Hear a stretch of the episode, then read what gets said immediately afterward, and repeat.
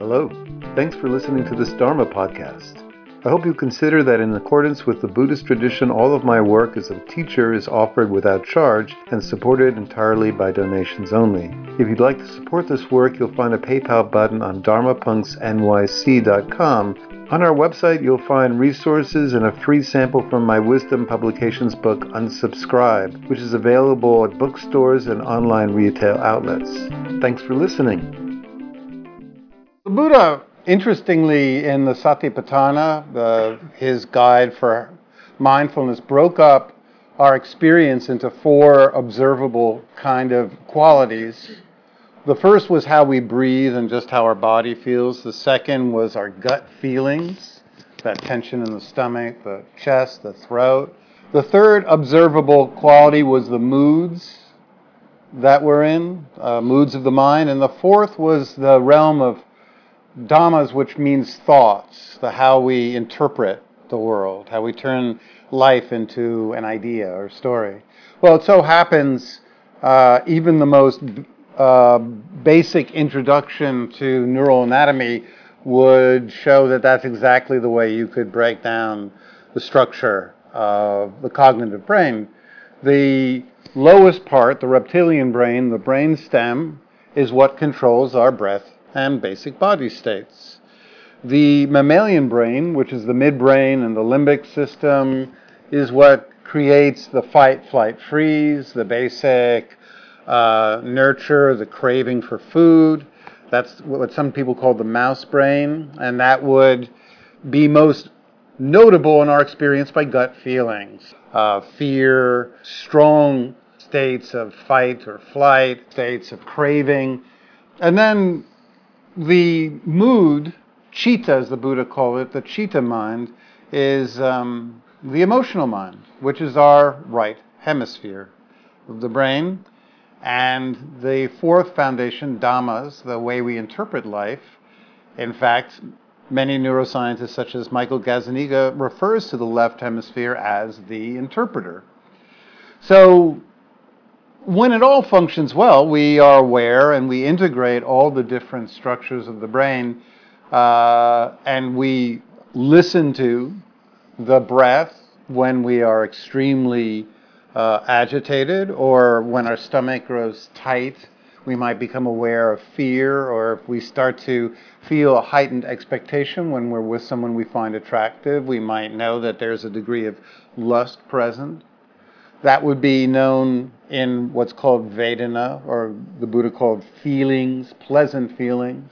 But the most interesting is that the Buddha broke the brain, the mind, mental functioning into those two distinct factors the chitta and the dhammas, or the manas, the emotional mind and the thinking uh, or interpretive mind. And that almost eerily duplicates now what we know about the bilateral brain. The left brain that we are all as adults uh, primarily aware of is the hemisphere that experiences life and turns it all into a story, a representation. The left hemisphere looks at a landscape and turns it into a map, a very abstract, rule driven representation. The left hemisphere goes through an experience and turns it into a story with words and a whole narrative, a beginning, a middle, and an end. Your left hemisphere is what creates a sense of a calendar. It breaks the flow of time into hours, which are, of course, abstract, as are seconds and minutes and days well, days are not abstract, but the rest are completely arbitrary divisions. You could break a day into six units, not necessarily 24, but we live our lives in this abstract left hemispheric grid. The left hemisphere is extremely dualistic. It turns life and people into very basic concepts good and bad, useful, useless, uh, interesting, boring. It breaks the world into these very basic concepts. It turns living, breathing human beings and entire places and cuisines into I hate French food or I like I love bibimbap or whatever. so it essentially reduces the complexity of life into these very simple uh, representations that are, have very concrete, absolutely known elements to them. There's nothing more left hemispheric in a way than the common uh, traffic lights. Red means stop, green means go, yellow means drive faster. so everybody knows what that means. Those are symbols that have very concrete, completely determined meanings. The left hemisphere is caught up in details, beliefs, and opinions it represents all of life again in words and ideas and abstract.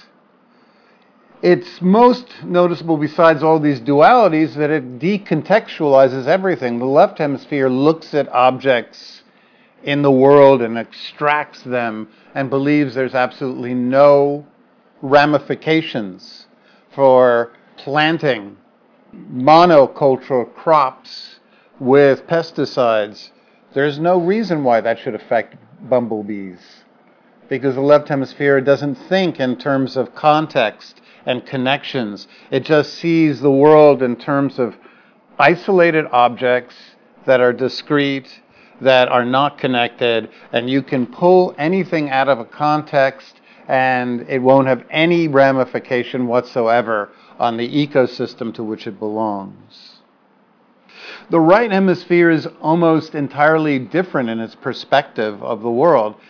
The brain originally, probably 400, 500,000 years ago, right on the cusp of the Homo sapien, right and left hemispheres were probably very similar in that they were both very much like the right brain today, which is deeply aware of the background context whether a situation is safe or unsafe. Your right brain is largely in adult life working in the background, scanning the environment to let you know whether you can relax or whether you should become vigilant and on guard. Your left brain, which is the abstract representational mind, connects and communicates its conclusions and interpretations through language, which you're very much aware of. The right brain communicates to you through emotions, through moods. It's the emotional hub of the brain. The left hemisphere has virtually no connections, synaptic connections to the body. It that's why it's literally an abstract realm that represents the world. You're right when it's concerned not only creates moods, but it will speak to you through the body. It will make your stomach, your chest, your throat tight. It works with feelings to create a, an underlying uncomfortable state if the right brain concludes that you're not safe. It seeks safety and connect, connection, whereas the left brain only conceives of safety in terms of acquiring something. The left and right brain split made enormous sense, especially during the uh, hunter-gatherer period. The when we were out in the woods foraging for tools and berries, the left brain being able to immediately know plants and uh, animals in terms of food or not food, edible or not edible, the dualistic mind that would isolate objects and try to acquire them was necessary. And then when we returned back to the clan that we would spend half of our days with bonding and maintaining the adult relationships that ensured our survival, that's when your right brain would take over. It's worth remembering that language only started about 40,000 years ago, so the vast bulk of human history, our interpersonal lives were maintained by our emotions.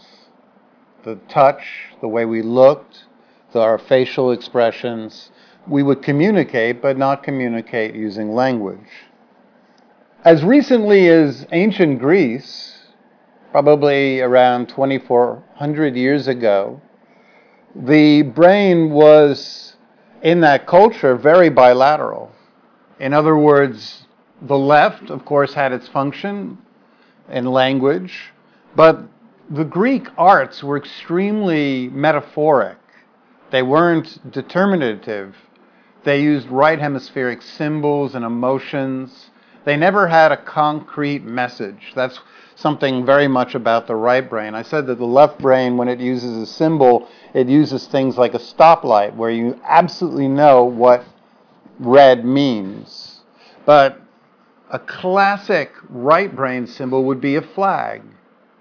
A flag is there to emote a kind of emotionalism, a kind of patriotic set of emotions. But if you ask to define what does a flag mean, each of you would come up with a different definition. So the right brain symbols are very, very abstract. They're never nailed down. They don't evoke specific words or ideas, they evoke emotional states. And it's the conclusion of the great neuropsychologist Iain McGilchrist, who I'm a big fan of, that real underlying problem that we face today in our culture is that we have become increasingly skewed to left hemispheric dominance. The right hemisphere, with its desire to connect with nature, to try to find happiness through interpersonal connection, its sense of reliance upon uh, uh, community, uh, maintaining uh, rich, cohesive uh, uh, communities where each member is taken care of, has been completely dominated to an extent by the left hemispheric solution of the answer to everything is buy, acquire something more, accumulate. The consumer civilization systematically undermines the right brain's priorities of reconnecting with nature and other people as a means for finding some sense of purpose or meaning. The Buddha said that all of our unnecessary suffering came, comes from this desire to, through craving, acquire, to accumulate, to amass, to grab onto objects and items in this vain attempt to never experience negative emotional states sadness, loneliness, despair, uh, anger, fear, embarrassment. That's the ultimate expression of the left brain's uh, attempt to remove and isolate us from emotional awareness and to solve the emotional life by getting rid of our emotions, especially the negative ones. The left brain doesn't really mind happiness, but all the others it doesn't like very much at all. One of the most flagrant examples of, uh, and of course, the Buddha said when we give into this, by the way, this craving, this desire to accumulate, to achieve, to amass as a way to not feel the inevitable emotional experiences of life, such as loneliness or sadness or frustration or grief, uh, all we do is become more and more frustrated because the more we uh, the more ideas and things and objects and even at times uh, uh, experiences we cling onto and we accumulate, the more frustrated we become. But one of the even greatest ways the left hemisphere does us damage is that it uh, constantly points us in the wrong direction in life. Because we become emotionally illiterate, in the past, we would have far greater emotional awareness and the ability to integrate feelings constructively into our life as a way to guide us. But as our species has developed, the corpus callosum, the thin thread that connects the left and right hemispheres, have become, has become thinner and thinner. We've become less and less integrated. Women, by the way, have far more, still have thicker corpus callosums, meaning men are, we are far less capable of integrating our emotions into our decisions, which is why we make such terrible leaders when we are elected. When we, we feel strong emotions in life, when the right hemisphere has been repressed for too long, and finally the uncomfortable affects start to arise, arise such as loneliness or uh, a traumatic image that we've been trying to repress or a traumatic memory, a feeling that we don't want to feel, the left hemisphere will try to figure it out, solve it, try to find something that we can think about, worry about, that will somehow make that anxiety or that depression or that negative emotion go away, make that intrusive memory go away. The problem is, as Gazzaniga, the great uh, neuroscientist, showed, the left brain is almost invariably lying, lying all the time. Uh, most of the time we actually act in the world, it's actually far more right hemispheric than we're aware of. The left hemisphere just lies and comes up with a reason it believes we do the things we do.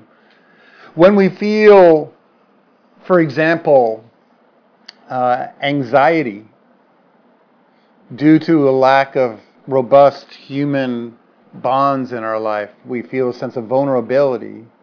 The left brain doesn't have a clue what it means, and generally it will settle on financial anxiety. I must be worried about money. I don't know why else I would feel this sense of unease and vulnerability.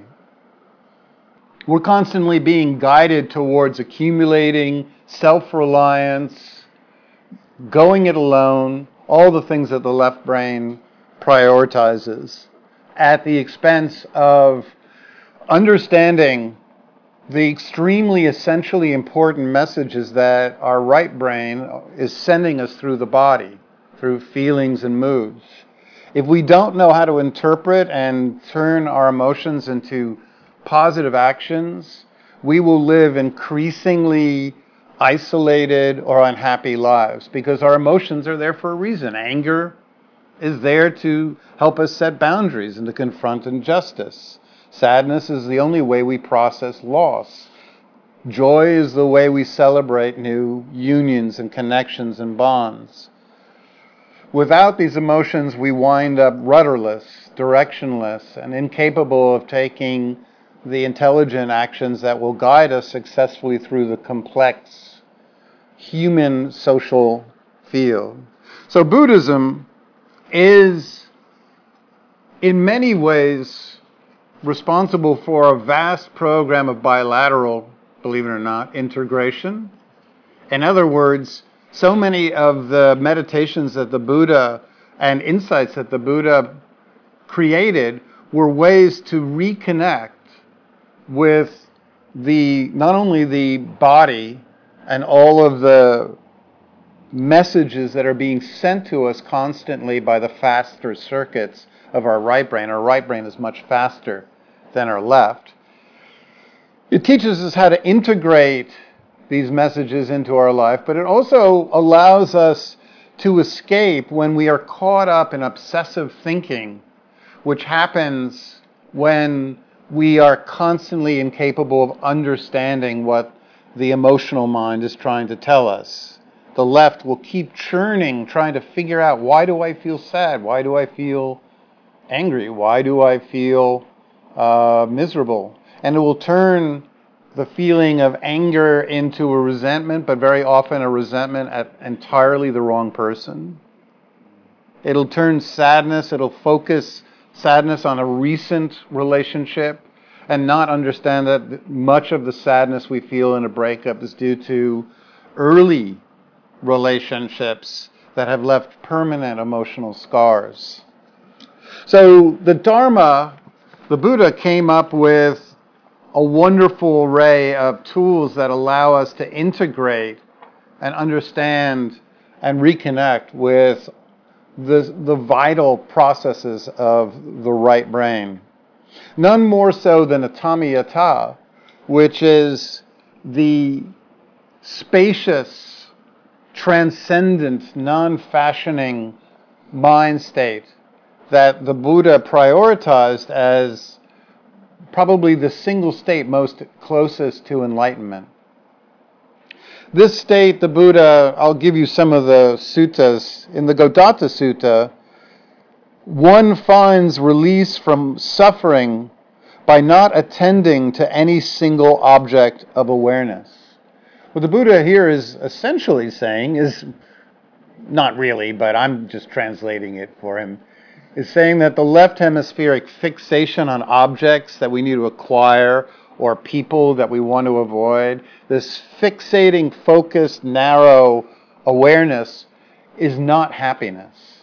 That the right brain's rich, contextualized, open, spacious awareness that takes in vistas and landscapes, that doesn't focus on any specific object or person or thing, is far, far more sustainably ple- pleasant.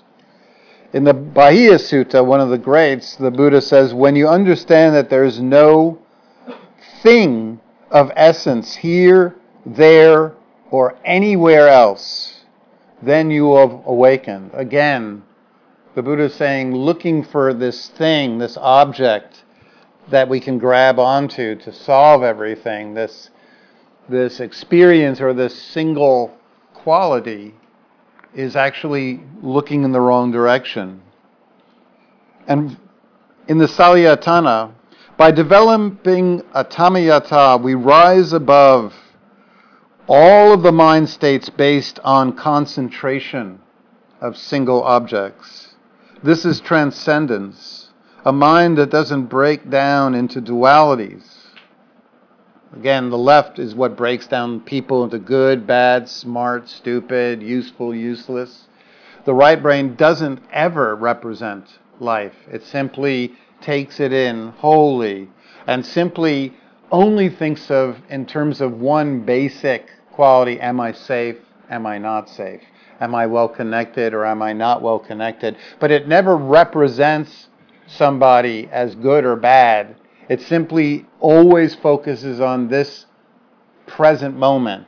Do I feel safe with this person or not? You could have a long history with someone, but if they suddenly give you a weird glance, your left might still be totally with them, but something in your embodied gut feelings would feel really uncomfortable. And that would be your right brain saying, hey, I no longer feel so safe with this person. And if you didn't know how to read your body and your emotional mind, you wouldn't know that maybe your friend is actually at that moment not being trustworthy. Atammayata is an open, spacious mind that doesn't ever contract around any single object. It doesn't push anything out. It doesn't focus on anything. It takes in the totality. It is in a nutshell, like going into a party and instead of looking for your friends, your specific individual friends, it's when you drink in the entire environment, not allowing your mind to focus in on anything. Your right brain is when you go to a vista, a beautiful landscape, and you drink in the entirety of it.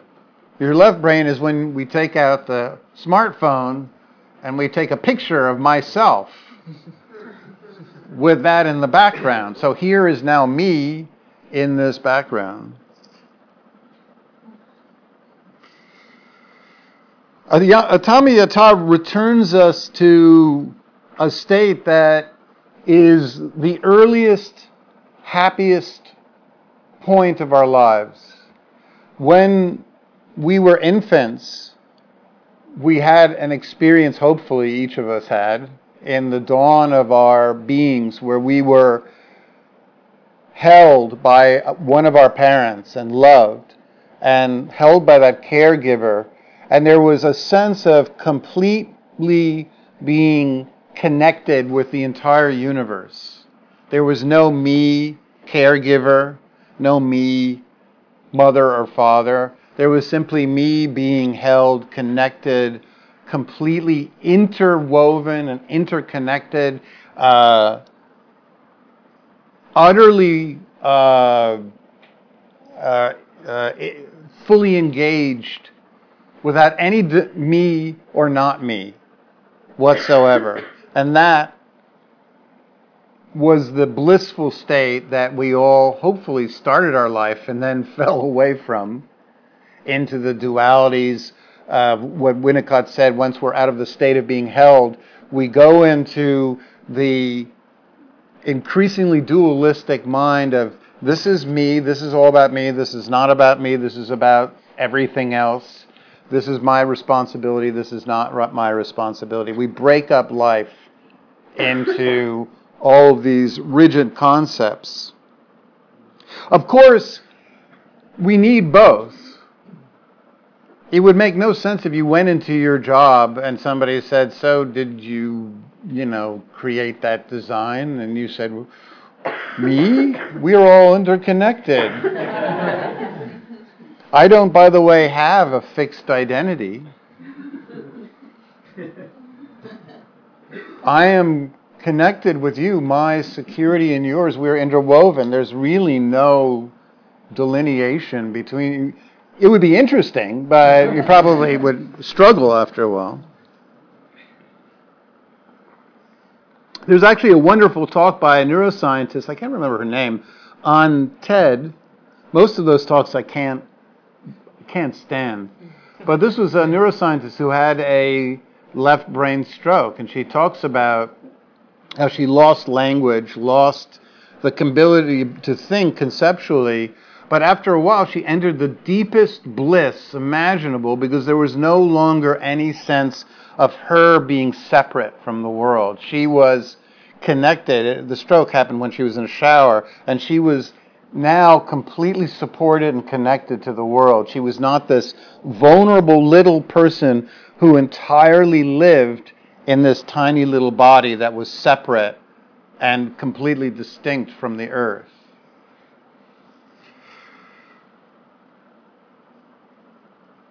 That quality of uh, being uh, not separate is, in many ways, the ultimate goal of all of the Buddha's uh, teachings. He came up with a number of strategies to achieve enlightenment, but each of them ends in a non dual state where we let go of this sense that my mind is somehow in this head and that everything out there is not. And what the, I mean by that, it might sound abstract at first, but everything you've ever experienced in your life is a representation that your brain, your mind, is creating. From the furthest star you've ever seen to the closest object, it's all happening as a representation inside of your mind. The idea of where your body begins and ends has been shown by uh, neuropsychology to almost invariably be wrong. We almost invariably have a wrong sense of how big our bodies are. Some of us, some of us think we're much bigger. There was an interesting study of people with uh, eating disorders. When they walked through a doorway, they literally would get really small because they thought their bodies were much larger than they actually are. Other people literally think that their bodies are far tinier. It's an abstract representation that we carry around. So, while we need to have this rigid dualistic, I am separate from you, I am very distinct from you, I have a completely different identity than you, from an emotional right brain perspective, all of that is bullshit. We're all working from the right brain perspective with the same fucking seven emotions. Doesn't matter whether we are in a Papua New Guinea tribe or we are we grew up like I did in New York.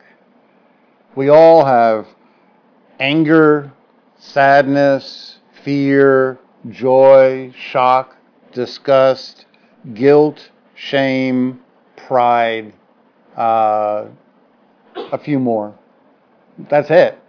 The color palettes we're working to paint our lives is very limited color palette. The idea that any of us, from a right brain perspective, is different or unique is utterly false. The right brain is constantly aware of how deeply subjective life is the representation of it. The left, on the other hand, constantly believes in our objectivity and I'm right and you're wrong and you should have known better and my story and my perceptions are more true. So the goal of Atammayata is to create again this transcendent awareness where we rise above the self, other, me, you. My mind is just in here, it's not out there. This idea that uh, of fixating on any specific object. It's extremely blissful because when in life we generally try to deal with unpleasant uh, feelings or thoughts that we don't want to think or worrying uh, concerns, the left brain just simply tries to figure it out and repress it. This practice doesn't repress anything, nor does it allow the mind to shrink around our problems or our emotional pain. It keeps awareness so spacious that things can arise and pass and they don't hurt anywhere near as much because the mind doesn't collapse around it. The Buddha uses the example if you put a teaspoon of salt in a cup of water, it becomes undrinkable. But if you put a teaspoon of salt into a reservoir, you can still drink the water from it. Because the mind, that's the reservoir, is so spacious that even the unpleasant sensation in the back, or that irksome memory of a conflict we had, or that fear about uh, how we're going to pay the rent, or whether our job will still be there on Monday, or whatever. Whatever it is, it can be there. We don't have to repress it, which never works, as we know from the work of Wegner, which shows repression as a strategy simply leads to more emotional suffering.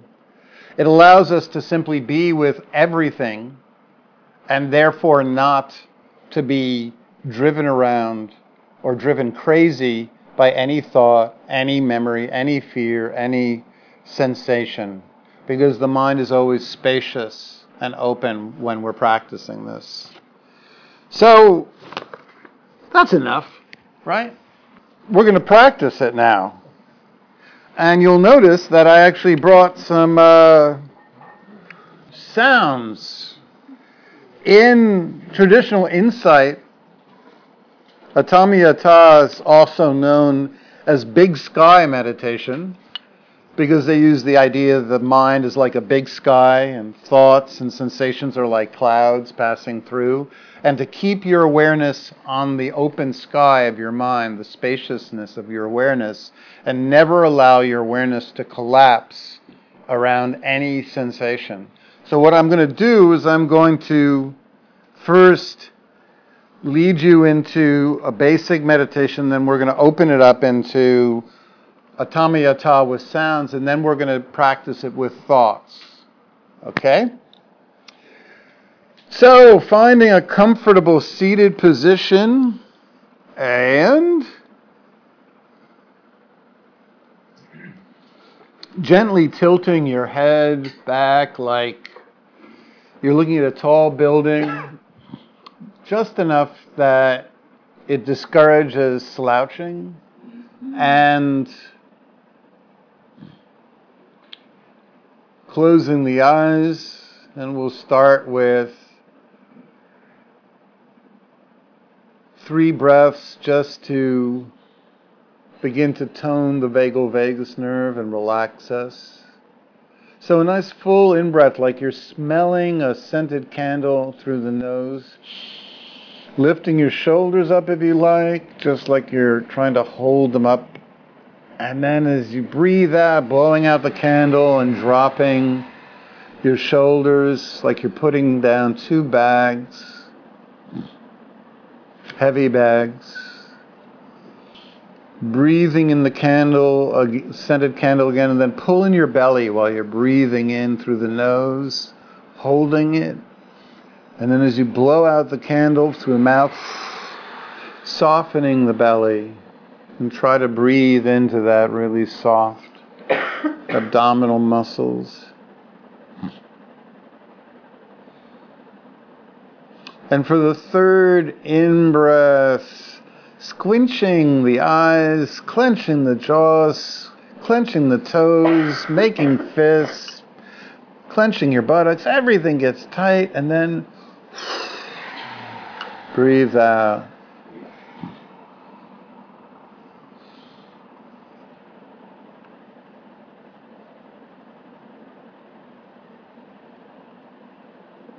So we're simply going to settle the mind by just starting off with a little bit of concentration, and that means select a sensation that you are not creating right now that's just happening on its own. That could be the sound of the fan.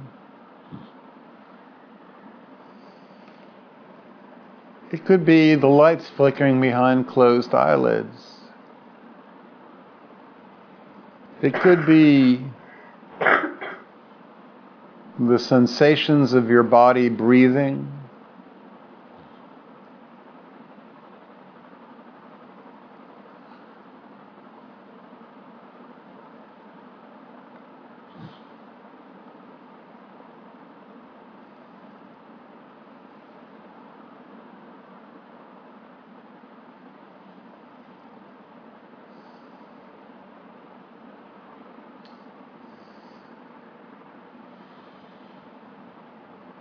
Just try to keep one of those sensations in the front of awareness. You don't have to push anything away. So if a thought, an image constructed by the mind appears, don't fight it. Just keep whatever sensation, the sounds going on, the lights flickering behind closed eyelids, the sensation of your body breathing. Or if none of those work for you, just recite a very simple phrase I love you, keep going, over and over in the mind. Just keep one sensation in the foreground of awareness and just allow everything else pass along in the background. We'll just sit here with that for a little while.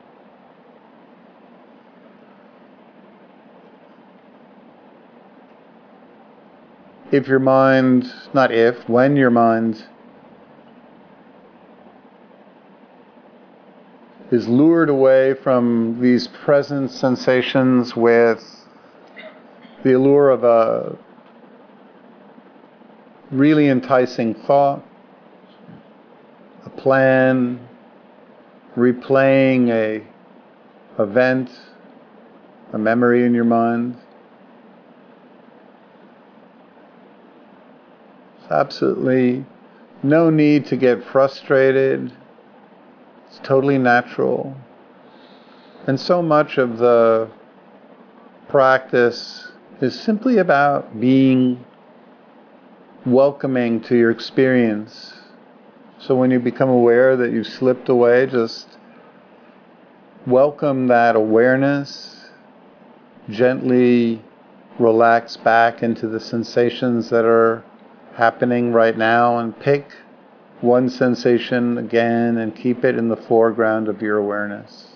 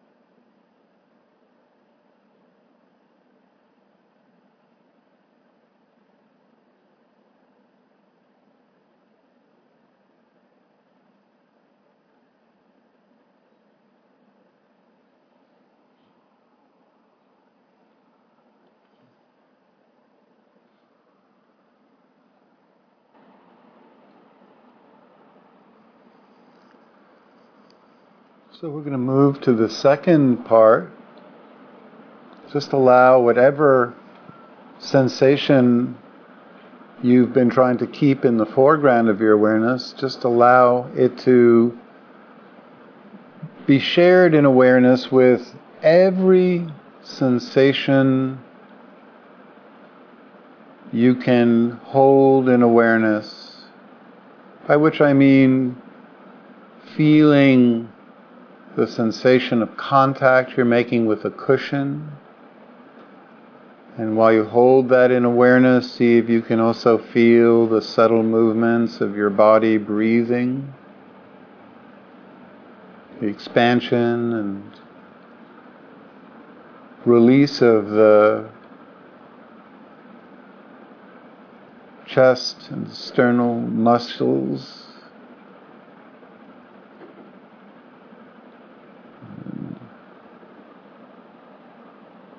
The sensations of the clothes on your body, the lights flickering behind closed eyelids. Now, all of these sensations you might want to categorize as internal, inside, happening in me. But in this meditation, see if you can let go of that and just remember that everything you're experiencing right now is happening in your mind. There's no inside your mind or outside. So the fan is just as much happening in the mind.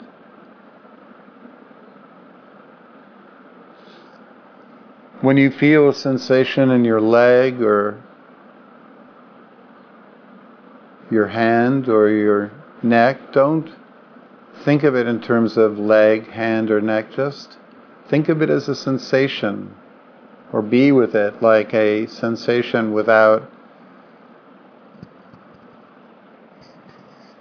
needing to turn it into a specific part of me.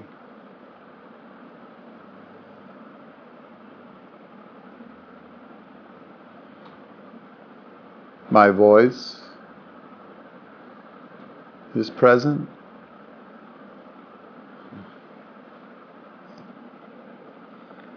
See if you can hold on to these sensations, keeping as many as you can in awareness not allowing your mind to contract. Now, what I'm going to do is play some bells, and the normal mind would completely drop all of the sensations we've just discussed the body, the breath, the flickering lights behind closed eyelids, the sound of the fan, even any moods that we're in, any tightness in the belly, just keeping it all present. And when you hear the sounds of the bells, just allow them to be there, but don't allow your mind to shrink around and lose connection with all the other sensations. If you can do that, you're developing a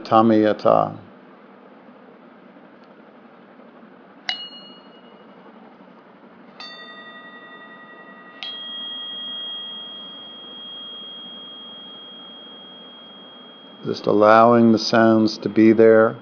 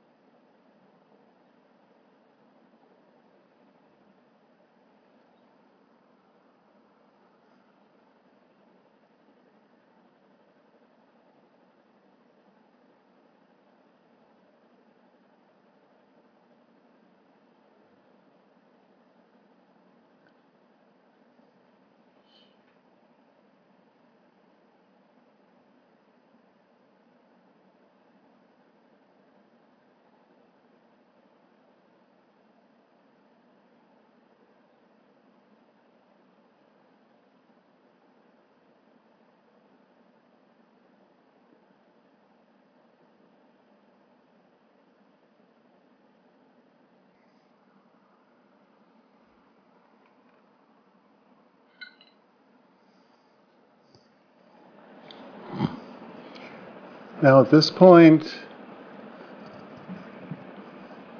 just as you allowed the sounds to be like clouds passing through the spaciousness of your mind, not allowing your mind to focus in on the sounds to the extent that you dropped awareness of the entire experience. Now we're going to practice with thoughts. Just allow any thoughts, images, memories to rise in your mind. Not pushing them away, not clinging and focusing, always keeping in awareness the rich, vast sensations that are occurring physical, auditory,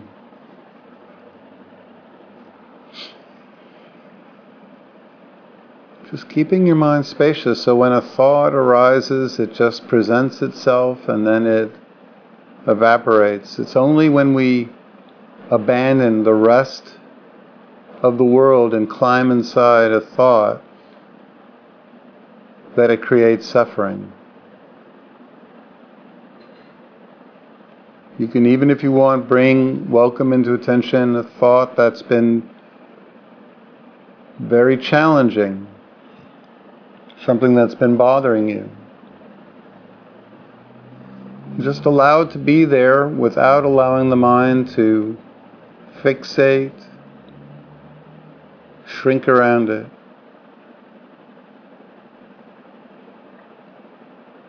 It's just some salt in a vast reservoir.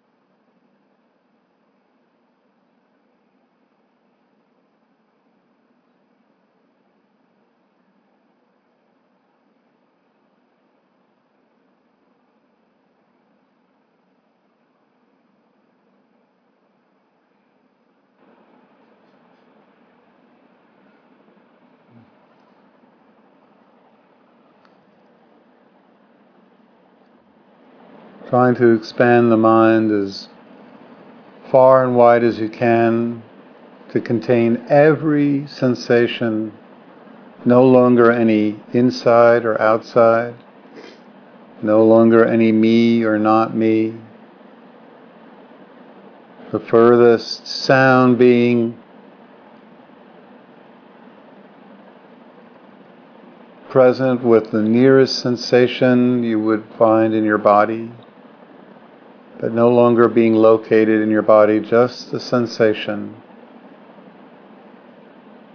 Just like points of light in a night sky, every sensation present, all equal, all held in awareness. Nothing to push away, everything welcomed.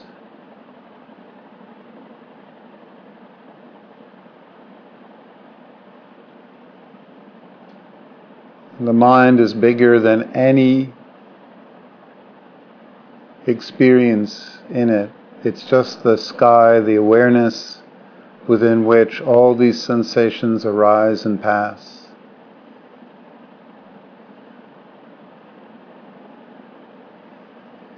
And see if you can simply relax into that.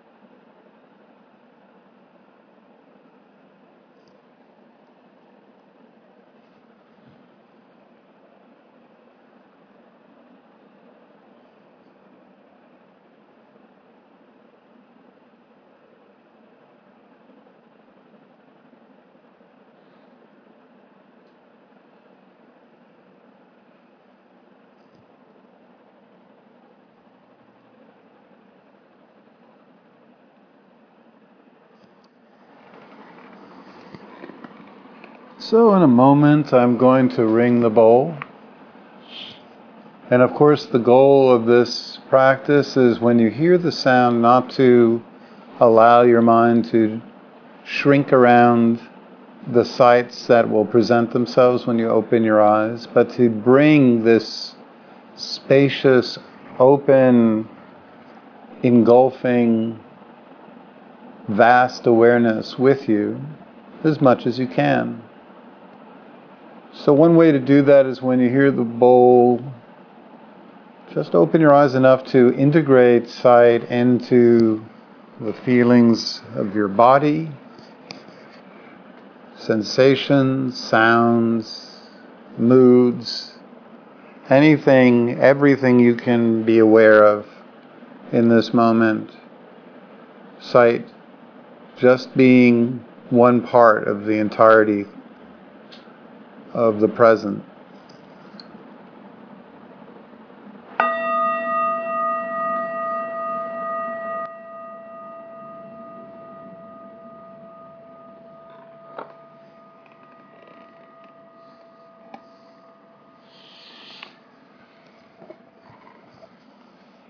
All right. So, just to sum it all up in one sentence, uh, the meditations in almost all Eastern spiritual traditions up until the Buddhas were concentration, where one would just keep one object, say the breath, in awareness, and you would keep bringing your mind back again and again and again, which is, in a sense, a very left brain process.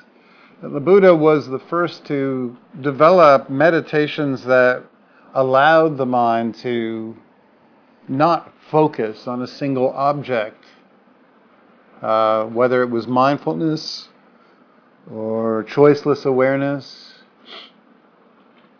uh, or atammayata, instead of bringing your awareness back to a predetermined single object, you kept your mind open, spacious, aware, embracing the totality of your life as it is in this moment in time without allowing it to shrink and get tight again.